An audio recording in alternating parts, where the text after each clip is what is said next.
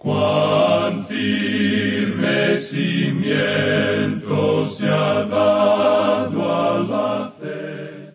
A través de la Biblia, un análisis de la Biblia libro por libro que le ayudará a crecer espiritualmente. Estos estudios fueron diseñados por el doctor J. Vernon McGee. Acompáñenos en este fascinante recorrido a través de la Biblia. La palabra Bienvenidos a través de la Biblia, el programa donde conocemos a Dios en su palabra. Soy su anfitrión, Heiel Ortiz. Hoy estamos en Jeremías capítulo 25 y llegaremos hasta el capítulo 28. Quédese con nosotros porque el estudio en Jeremías sigue siendo interesante y hay mucho más que aprender. Iniciamos este tiempo en oración. Padre Celestial, qué bueno que podemos estudiar tu palabra y que podemos aprender de ella tu verdad, la verdad que nos hace libres. Ayúdanos a vivir lo que aprendemos y vivir para tu gloria. En el nombre de Jesús te lo pedimos. Amén.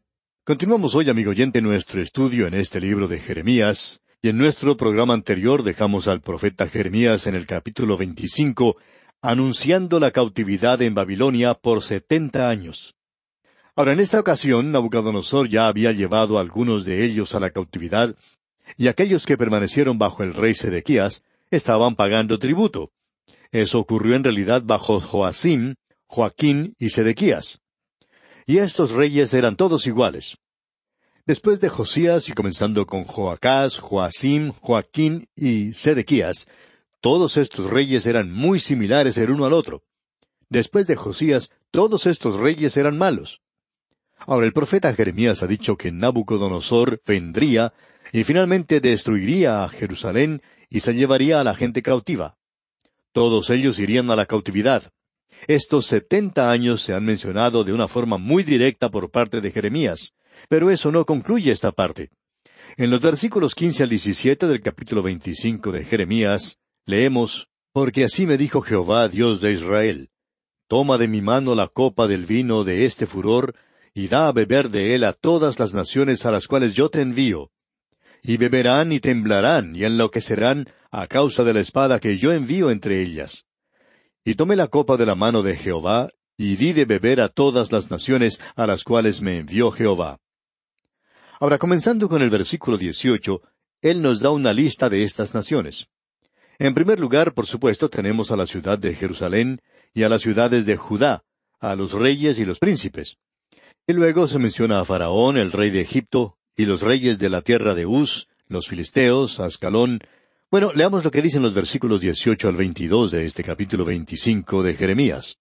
A Jerusalén, a las ciudades de Judá y a sus reyes y a sus príncipes, para ponerlos en ruinas, en escarnio y en burla y en maldición como hasta hoy.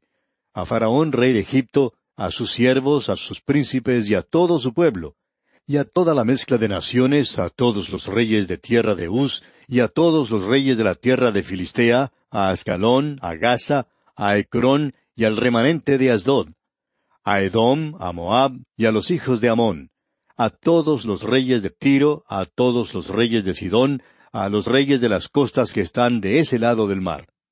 Es decir, que Él les está diciendo que ellos van a beber de la copa del vino del furor de Dios. Esta es una forma de hablar figurada que era utilizada por varios profetas, y ellos hablaban del pecado del hombre al continuar en rebelión contra Dios, especialmente cuando se relaciona no solo a su propio pueblo, sino también a todas las naciones del mundo. Es como la copa de vino que se está llenando con el furor y la ira, y cuando se llena, entonces el juicio de Dios cae sobre la tierra. Y luego Él les hace beber esa copa de vino que, por supuesto, es el juicio, el castigo de Dios. Bien, todas las naciones en esa zona en particular, y aún más allá, iban a ser juzgadas por Dios porque ellos estaban tan lejos de Dios, y esto nos demuestra que Dios gobierna en las naciones de este mundo. Luego encontramos en el versículo treinta de este capítulo veinticinco lo siguiente, escuche usted. Tú, pues, profetizarás contra ellos todas estas palabras y les dirás, Jehová rugirá desde lo alto, y desde su morada santa dará su voz rugirá fuertemente contra su morada, canción de lagareros cantará contra todos los moradores de la tierra. Este es un juicio que no se limita solamente a Israel. Es decir, que Babilonia llegaría a ser el primer gran poder mundial que dominaría todas las naciones en el entonces mundo civilizado. Lo que se pronuncia aquí es, por supuesto, especialmente sobre la nación de Israel, pero tiene un alcance mucho mayor.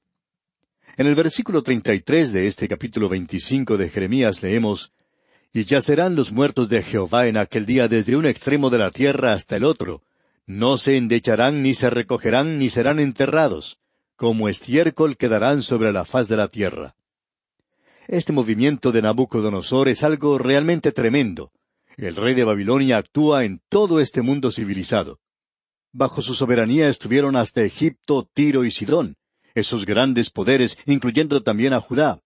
Él ya había bajado y tomado una parte de la gente, y Sedequías estaba pagando tributo. Pero ahora estas naciones se quieren unir y quieren oponerse al rey de Babilonia. Y ellos creen que esa es la forma en que se hará. Que si ellos pueden hacer eso, entonces todo saldría bien. Y ahora, después de haber dado este mensaje que fue rechazado, y el juicio de Dios vino tal como Dios dijo que sucedería, vemos que Jeremías recibe otro mensaje. En el capítulo 26 tenemos algo que ya hemos tenido anteriormente, si usted bien recuerda. Creemos que fue en el capítulo siete donde se le dijo al profeta que se pusiera al frente de la puerta del templo. Ahora ha tenido lugar un cambio aquí en el capítulo 26. A él se le dice, ponte en el atrio de la casa de Jehová. Y este es un mensaje que él ya ha presentado en la época de Joaquín. Se repite ahora cuando Sedequías es rey y estos mensajes aquí están relacionados al reino de Sedequías. Todo esto, por supuesto, hasta el capítulo treinta, es en realidad un solo mensaje. Es la palabra final de Dios a esta gente antes de la cautividad. El profeta tiene que pararse allí mientras esta gente está entrando al templo. Pensamos que muchos de nosotros podríamos haber visto esta muestra externa de adoración y prosperidad que tenía lugar en esa tierra en esa época. Nadie parecía estar quejándose, Parecería como si Dios estuviera actuando de una forma petulante con esta gente. Pero ellos estaban muy lejos de Dios en realidad, y había un pecado inmenso en esa tierra. Ahora el profeta tiene que clamar contra esto y decirle a esta gente lo que leemos aquí en el versículo tres del capítulo veintiséis. Escuche usted. Quizá oigan y se vuelvan cada uno de su mal camino, y me arrepentiré yo del mal que pienso hacerles por la maldad de sus obras.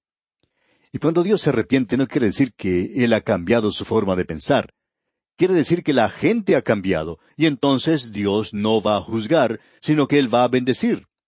Parecería que Dios ha cambiado su forma de pensar, pero Dios siempre castiga el pecado. Él siempre perdona al pecador que se acerca a Él. Eso nunca cambia. Pero cuando un pecador que está bajo el juicio de Dios se vuelve a Dios y es bendecido y es salvo, entonces parecería como que Dios ha cambiado su forma de pensar. Pero en realidad es el pecador quien ha hecho eso. Dios está diciendo que si uno hace eso, entonces Él no le destruirá, Él no le castigará. Y leemos entonces los versículos cuatro al seis de este capítulo veintiséis de Jeremías. Les dirás pues, así ha dicho Jehová, si no me oyereis para andar en mi ley, la cual puse ante vosotros, para atender a las palabras de mis siervos los profetas, que yo os envío desde temprano y sin cesar, a los cuales no habéis oído, yo pondré esta casa como silo, y esta ciudad la pondré por maldición a todas las naciones de la tierra. Y Jerusalén ha sido una carga, una maldición para este mundo. Lo es en el día de hoy. Las naciones en el día de hoy se tratan de apoderar de Jerusalén, y parecería que ahora Israel tiene esa ciudad. Dios está diciendo aquí que Él hará de esta ciudad una carga, una maldición para todas las naciones. Y por cierto que Él ha hecho eso. Jerusalén tendría que haber sido una bendición para el mundo, pero ha llegado a ser lo opuesto. Y cuando Jeremías dio esta profecía, leemos lo que ocurrió aquí en el versículo ocho. Y cuando terminó de hablar Jeremías todo lo que Jehová le había mandado que hablase a todo el pueblo, los sacerdotes y los profetas y todo el pueblo le echaron mano diciendo, De cierto morirás.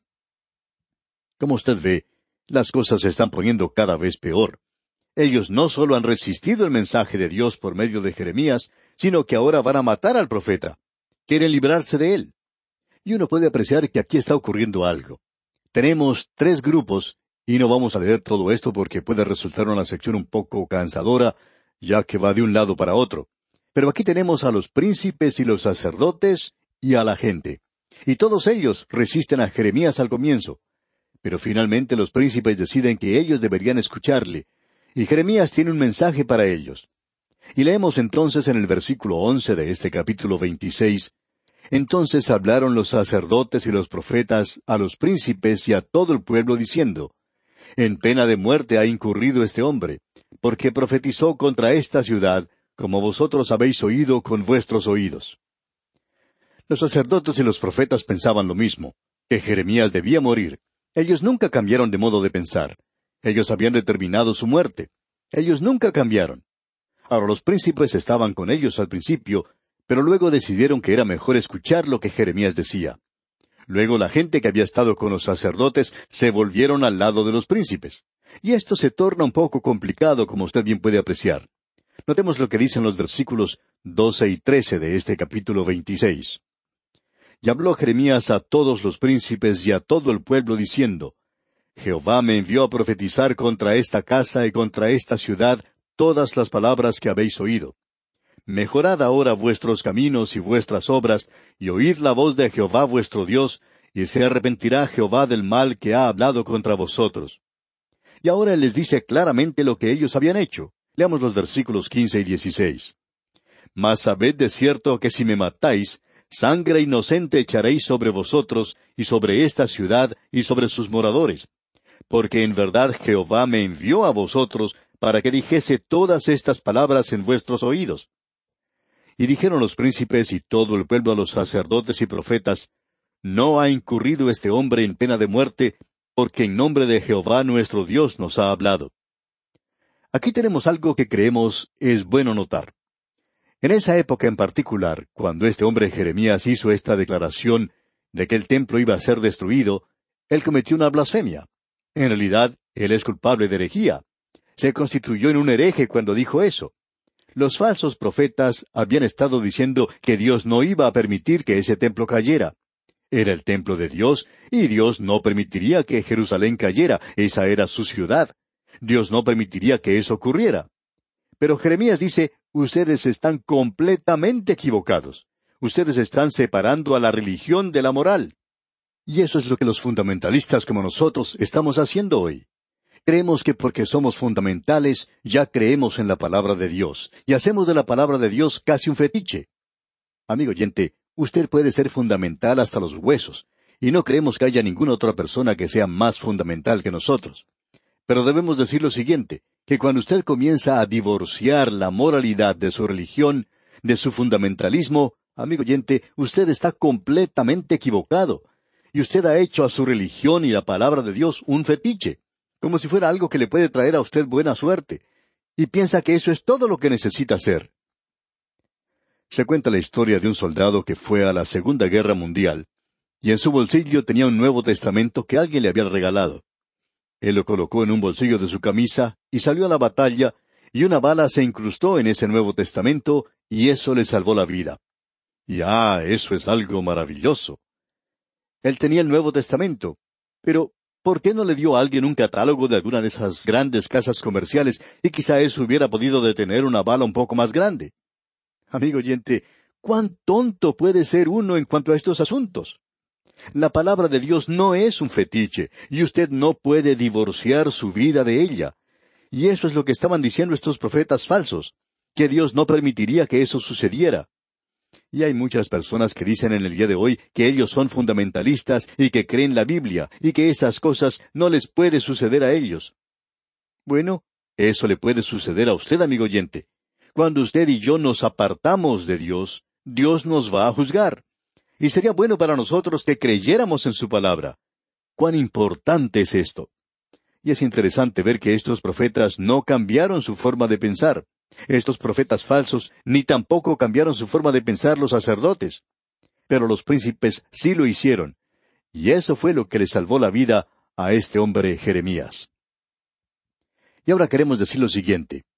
Hay personas hoy que dicen, bueno, yo vivo una vida cristiana consistente. Yo creo en la Biblia y descanso en ella. Bueno, eso está muy bien, y yo quiero ponerme al lado suyo en cuanto a eso. Por lo menos trato de hacer eso. Pero debemos decir aquí que usted debe recordar que eran los sacerdotes los que querían dar muerte a este hombre Jeremías. Los príncipes estaban dispuestos a escucharle. Nos hemos dado cuenta que cuando una autoridad espiritual llega a corromperse, a degradarse, es mucho peor que cuando sucede lo mismo en la política. Cuando la autoridad civil es corrupta, eso es malo. Pero cuando la autoridad religiosa llega a ser corrupta, eso es mucho peor. Y hay veces en que nuestra consistencia o conformidad puede llegar a ser otra forma de expresar nuestro fanatismo, amigo oyente, y eso llegará a significar nuestro juicio. Necesitamos reconocer eso. Hay otra cosa que es interesante notar. ¿Quiénes fueron los que hicieron morir a Jesucristo en la cruz? En realidad, no fue el pueblo el que lo hizo. Fueron los sacerdotes los que lo hicieron. Fueron los líderes religiosos de aquel día los que lo hicieron. Y esto era lo mismo en los días de Jeremías. De paso, digamos que esto nos revela algo más en cuanto a la gente aquí, que es una equivocación, esa idea que existe hoy de que Vox Populi, Vox Dei, que la voz del pueblo es la voz de Dios. Hay muchas personas que creen eso hoy. Amigo oyente, no me vaya a decir que esas multitudes que pueden cambiar de un momento a otro y que en el día de hoy siguen a un artista de la televisión, y si ese hombre tiene cierta personalidad puede ser electo a ocupar un cargo en el gobierno, y que esa persona puede ser la persona más insensata en el mundo y la más corrupta de todas. Ahora, que la voz de esa multitud es la voz de Dios. Eso es lo peor que pueda suceder en este mundo. Y le damos gracias a Dios que Él no va a permitir que este mundo vote a favor de Jesucristo. Porque si así fuera, Él nunca llegaría a ser electo. Dios le va a enviar a él a este mundo algún día para apagar la rebelión. Y aquí él está diciendo a su pueblo, mejorad ahora vuestros caminos y vuestras obras. El pueblo está equivocado, los príncipes están equivocados y también los sacerdotes están equivocados y los profetas falsos están también equivocados. Y este hombre Jeremías, y queremos decir esto en favor de él, él solo está seguro de una cosa, de que está presentando la palabra de Dios. Él ni siquiera está seguro de sí mismo. En el día de hoy, amigo oyente, sentimos que la gente se ha apartado de la palabra de Dios y hay varias cosas que están sucediendo en el presente. ¿Ha notado usted lo popular que es el horóscopo en el día de hoy? La gente se preocupa mucho más por lo que dice el horóscopo que por lo que la palabra de Dios tiene que decir. Hay muchas personas hoy que opinan que ellos son la autoridad final y total y que lo saben todo. A mí me gusta este estudio en el libro de Jeremías porque me ayuda a mí a comprender algo que quiero compartir con usted. Mientras más estudio la palabra de Dios, más me doy cuenta que mi ignorancia en cuanto a la palabra de Dios es realmente grande. He llegado a la conclusión de que yo conozco muy poco en cuanto a la palabra de Dios. Y estoy seguro de que muchos de ustedes han llegado a la misma conclusión. Algunas de las cartas que recibimos nos indican eso. Amigo oyente, me he dado cuenta de mi propia ignorancia de la palabra de Dios. Lo que me molesta a mí en realidad es que hay tantas personas que piensan que ellos la conocen toda y que ellos son quienes tienen la última palabra. De Sócrates se cuenta que él hizo la siguiente declaración. Yo soy el hombre más sabio en Atenas. Y la gente le dijo, ¿por qué dices que eres el hombre más sabio en Atenas? Bueno, yo sé que nada sé. El resto de la gente no sabe que no sabe nada y cree que lo saben todo. Amigo oyente, lo que nosotros podemos decir es que sabemos que somos ignorantes de la palabra de Dios. Y me gustaría también que esta gente que nos quiere dar un complejo de inferioridad, me gustaría que ellos también reconocieran que son ignorantes de la palabra de Dios. Alguien ha dicho lo siguiente, el que no sabe y no sabe que no sabe, es un insensato. Permítame repetir esto. El que no sabe y no sabe que no sabe, es un insensato. Apártate de él. Y después sigue, el que no sabe y sabe que no sabe, es humilde. Enséñale. Ahora, el que sabe y no sabe que sabe, está dormido. Despiértalo. El que sabe y sabe que sabe, es sabio. Síguele. Yo acepto la primera parte de esto y no aceptaría lo último porque nosotros no sabemos en realidad. Y esa es la posición en la que Jeremías se encuentra ahora, que él sabe que es la palabra de Dios. Y esta gente, los falsos profetas, están diciendo que nada va a suceder, y él dice que sí va a suceder. Cuando llegamos al capítulo 27, nos encontramos que lo que aquí se dice es en el mismo período. en el principio del reinado de Joacim, hijo de Josías, rey de Judá. Los eruditos están de acuerdo que esto sucedió en realidad no solo entonces, sino que vino con gran fuerza a este hombre Sedequías, quien era el peor de los reyes. Pero todos se encuentran en la misma situación. Este mensaje que se presenta aquí es para todas las naciones y éstas deben someterse al rey de Babilonia. Este hombre Jeremías ilustró de cierta forma su mensaje. Él puso un yugo de madera sobre su cuello y envió yugos a todos los demás. Ellos debían postrarse ante el rey de Babilonia. Y en el versículo ocho de este capítulo veintisiete leemos Y a la nación y al reino que no sirviere a Nabucodonosor, rey de Babilonia, y que no pusiere su cuello debajo del yugo del rey de Babilonia, castigaré a tal nación con espada y con hambre y con pestilencia, dice Jehová, hasta que la acabe yo por su mano. Este es un mensaje claro de que todos ellos deberían someterse al rey de Babilonia. Y cuando ellos hubieran hecho eso, algo que en realidad no hicieron, ellos hubieran llegado a salvar las vidas de miles de personas. Ahora, en el capítulo 28 tenemos la continuación de esta profecía de los yugos. Y aquí tenemos al profeta Ananías profetizando algo falso. Quebranté el yugo del rey de Babilonia. Y luego en el versículo tres dice, Dentro de dos años haré volver a este lugar todos los utensilios de la casa de Jehová que Nabucodonosor, rey de Babilonia, tomó de este lugar para llevarlos a Babilonia. Él iba a hacer regresar hasta a Jeconías, el hijo de Joacim. Bien, en la realidad vemos que Jeremías presentó muy claramente que Ananías no era un profeta de Dios, y le dijo a él que era un engañador.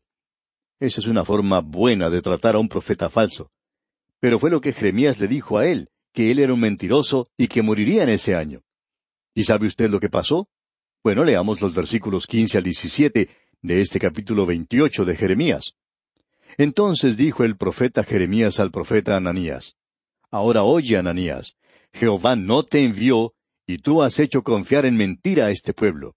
Por tanto, así ha dicho Jehová, He aquí que yo te quito de sobre la faz de la tierra, morirás en este año, porque hablaste rebelión contra Jehová. Y en el mismo año murió Ananías, en el mes séptimo. Él murió, tal cual dijo Jeremías. Uno pensaría que esto pondría en alerta a la gente y que ellos dirían, bueno, observemos lo que sucede. Jeremías es quien está diciendo las cosas tal cual son. Jeremías es quien tiene el entendimiento. Creemos que estamos dejando pasar las mejores oportunidades que tenemos ante nosotros. La razón es que no tenemos líderes verdaderos. Esto hace que las naciones pierdan estas grandes oportunidades que se presentan.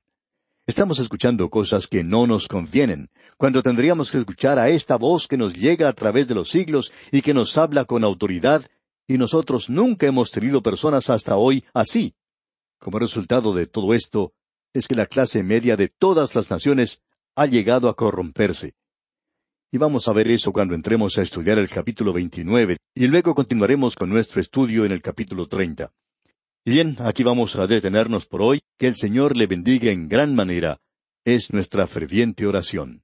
Agradecemos que nos acompañara en el estudio de hoy. Le invitamos a que visite nuestro sitio en internet a través de la. Ahí puede suscribirse para recibir las notas y bosquejos de lo que estamos estudiando y noticias del ministerio. También encontrará la variedad de libros y materiales gratuitos que tenemos para usted. El sitio es a través de la. Todo lo que hacemos es posible gracias al Señor y a personas como usted que se unen a nosotros en la obra de llevar la palabra entera al mundo entero. A través de la Biblia es una producción de Radio Transmundial.